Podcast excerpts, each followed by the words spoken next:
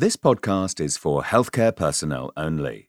In continuing to listen to this podcast, you confirm that you are healthcare personnel. The text is a summary of a presentation given at the Nordic Migraine Symposium by Anna Sundholm and has been acknowledged by her. The material is sponsored by Medical Affairs at Teva Nordic. Title Acute and Preventative Treatments. Lecturer Anna Sundholm, Consultant Neurologist, Karolinska University Hospital, Stockholm, Sweden.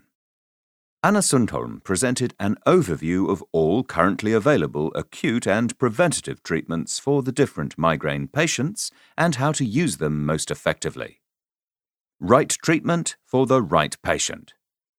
The treatment goal for all migraine patients starts with a correct diagnosis. The next step is giving them the right treatment, either acute and or preventative, based on the type of patient. Although it sounds simple, this is currently not happening optimally. In order to reach the treatment goal, well structured headache care is key. Roughly 90% of patients need to be taken care of in primary care, about 9% in secondary care, and the remaining 1% in tertiary care. References 1 and 2. Since the majority of patients are treated in a primary care setting, staff working there need to know the basics of migraine treatment. Therefore, in Sweden, a hands on document for primary care was developed, which is stepwise and simple and helps to secure that patients get the correct diagnosis and the right treatment. References 3 and 4. Moreover, it provides guidance on when to refer patients to specialized care. Acute treatment. When choosing the appropriate treatment, several things should be considered. It is important to assess the headache intensity, the level of disability, the speed at which the headache pain escalates, and whether or not the patient experiences nausea or medication overuse. There are three types of acute medications non specific drugs like acetyl salicylic acid, paracetamol, and NSAIDs, migraine specific medications such as triptans, primarily, and dihydroergotamine, and medications for relief of associated symptoms like antiemetics and corticosteroids. References 5 and 6. Only in very severe cases, such as a long standing migraine status and nothing else works, corticosteroids can be used, but in general they should be avoided. Apart from the types of medications, there are different approaches to acute treatment of migraine. Reference 7. With the stratified approach, the medication is based on the attack severity and disability of the patient. Following the step care across attacks approach, a patient is started on the treatment that is most safe and tolerable. If this is ineffective, other options are considered for subsequent attacks. The third approach, the step care within attacks approach, is essentially the same as the second, but now the change of medication is tried during the attack. Looking at the evidence, the stratified approach proves to be most effective and associated with the lowest costs. References 8 and 9. Triptans. Triptans act both peripherally, leading to vasoconstriction and blocking release of vasoactive peptides, and centrally, interfering with the nociceptive signals to the trigeminal nucleus caudalis.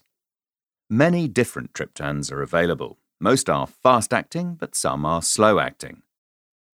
Moreover, formulations vary from subcutaneous injections to nasal sprays and tablets. Choices should be made based on the individual patient's needs. A meta analysis of 53 clinical trials with triptans showed subtle differences in the effectiveness and tolerability of triptans. Reference 10. In clinical practice, it is difficult to predict which triptan will work with which patient, so if one doesn't work, maybe another will. An important thing to consider when patients are given triptans is to inform them to take their medications early on in the attack, since these medications will be more effective then. Reference 11, 12, and 13. References 11 to 13. Other considerations for acute treatment. There is evidence that combining different types of acute medications makes them more effective. Sumatriptan and naproxen together, for example, are both more effective than when either drug is administered alone. Reference 14. Adding metoclopramide to treat nausea may also enhance absorption of pain medications due to its prokinetic effect, and both caffeine and metoclopramide can enhance the effectiveness of analgesics. Reference 7.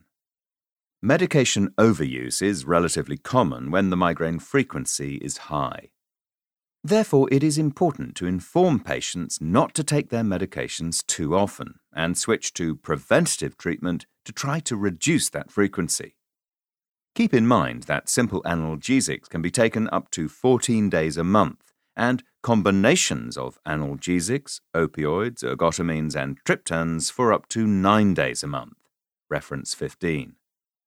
A headache diary is a good way to keep track of both headache days and acute treatment usage. Preventative treatment. Preventative treatment of migraine is indicated in case of 1. A high frequency of migraine attacks despite non pharmacological treatments, 2. Insufficient effect of acute treatment, 3. Side effects to acute treatments, 4. Severely bothersome aura, or 5 if the patients prefer it. Reference 16. Preventative treatment is given to reduce the attack frequency, improve the acute treatment response, and the quality of life. It is advisable to start with a low dose and slowly increase until the treatment is effective or intolerable side effects appear. Given the variability in the monthly headache frequency, effectiveness can only be assessed adequately over a minimum period of two to three months. There are several different classes of preventative medications used in migraine. Among them, the beta blockers, antiepileptics, calcium antagonists, and antidepressants are mostly used. Reference 7. Different levels of evidence exist for these treatments. Beta blockers and antiepileptics seem to be most effective. When it comes to chronic migraine, there is only evidence for topiramate, Botox, and the new anti CGRP antibodies to be effective. References 18 to 21. When treating migraine patients, either with acute or preventative treatments, there are a lot of challenges. Reference 22. Many treatments, especially the oral ones, have bothersome side effects. Triptans cannot be used in patients with cardiovascular disorders, and many patients have other comorbidities, which makes those treatments contraindicated. Finally, very often, acute and preventative treatment lacks efficacy in severe migraine. It means that there is still a lot of work to do in order to meet the treatment goals for all migraine patients. Numbered references can be found in the description text of this podcast.